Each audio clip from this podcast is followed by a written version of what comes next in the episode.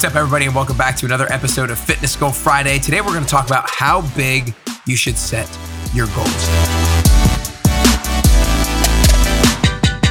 Hey, what's up, everybody, and welcome back to another episode of Fitness Goal Friday. Today's topic is something that I think most people do wrong. I think almost everybody does this wrong, and I think it's because of a cultural tendency from motivational speakers and people of that type.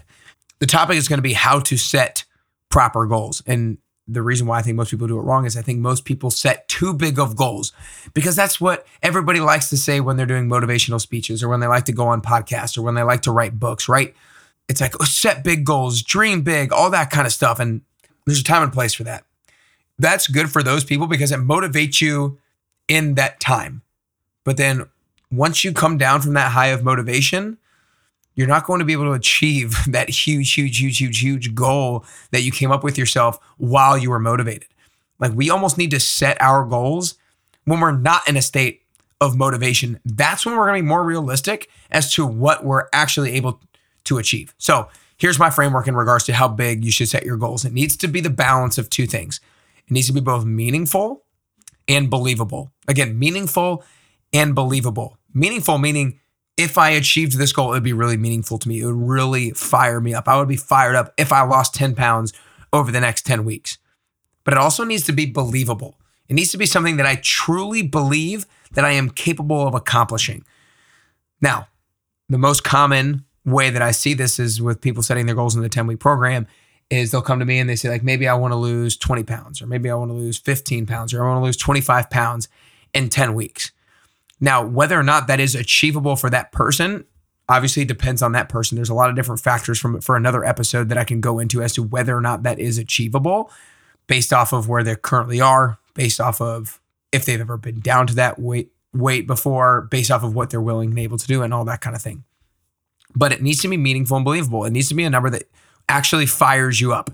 But it, that believable part is the part we always forget about. We always make goals meaningful, right? Like most of the time, people aren't necessarily setting too small of goals. I guess there are plenty of times where people are setting too small of goals as well. But when it comes to my experience with people in my 10 week fitness goal setting program, people are setting too meaningful of goals. They're they're they're too lofty because I think most people say they say set lofty goals.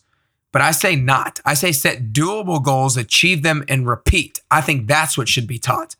Because here's the reason why that's so important. If you set a huge goal and then you start to take action on that goal and you, you start to chase down it and you start to achieve that goal and you're not keeping up with the progress, you're not on track, you're going to start to give up. You're going to start to decrease the level of belief that you have as to whether or not that goal is achievable, right? So it's like if somebody sets the goal of 20 pounds in 10 weeks the goal of losing 20 pounds in 10 weeks, then they know that's losing two pounds a week every single week for 10 weeks. So they're going to start monitoring okay, am I losing the two pounds a week every single week for 10 weeks? And let's say after four or five weeks goes by and there's a couple weeks, maybe there's three weeks where they lost a pound and maybe another week a pound and a half, and maybe they lost two pounds one of those weeks. That is great progress. That's like six and a half pounds, I think, if I did that quick math in my head right. But that same person is like, I should have lost 10 pounds by now.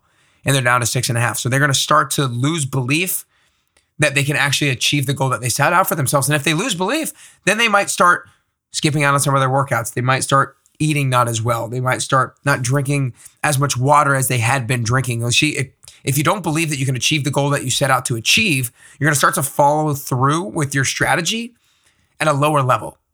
That's the biggest thing. If you start to fall behind, if you start to feel like you're not able to achieve the goal that you set out for yourself, you're going to start taking action. You're going to stop taking action the way that you had been in the past because you're like, oh, I don't think I can do it. I don't, I don't, I'm just not going to be able to get there. And so you fall off your strategy. And then if you fall off your strategy, obviously you're not going to see as nearly as much progress as you had in the past, and you're going to lose more belief in your ability to achieve that goal, and you're going to follow the strategy even less and less and less. And it's just a downward spiral from there. And the other thing about that is if you set a goal and you fall short of it, you then see yourself as the type of person who sets goals but are unable to achieve them. And if you see yourself as that type of person, what's the likelihood that you're going to set another goal for yourself? Very low.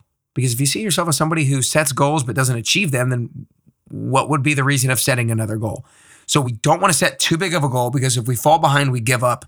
And then if we give up, we see ourselves as the type of person who's not able to achieve the goals that they set out to achieve.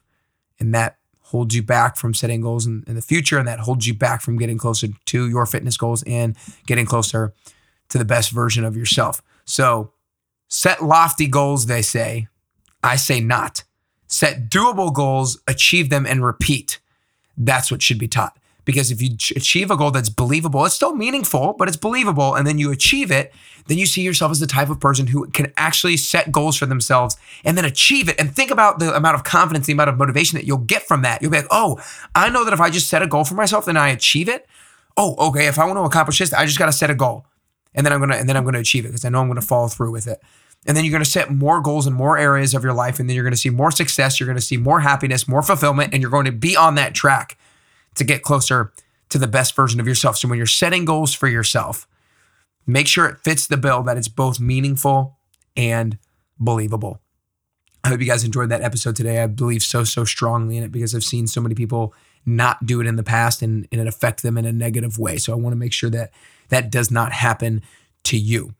Now, I want to also want to make sure that you get the four steps to transform your body today ebook at nickcarrier.com. I talk about the four things that are most that are the most important things to both transform your body and honestly transform your mind and get you closer to your fitness goals. There are the four things that you need to focus on every single day. There's four measurable things in there that you could do on a daily basis that will get you closer to your fitness goal. So go to nickcarrier.com today and download the four steps to transform your body today ebook. Also, I just started a brand new Best You membership. Like I only started it for the first three months with a beta group of people who I know very well and they know me very well. And I wanted to test it out on them and they've been loving it.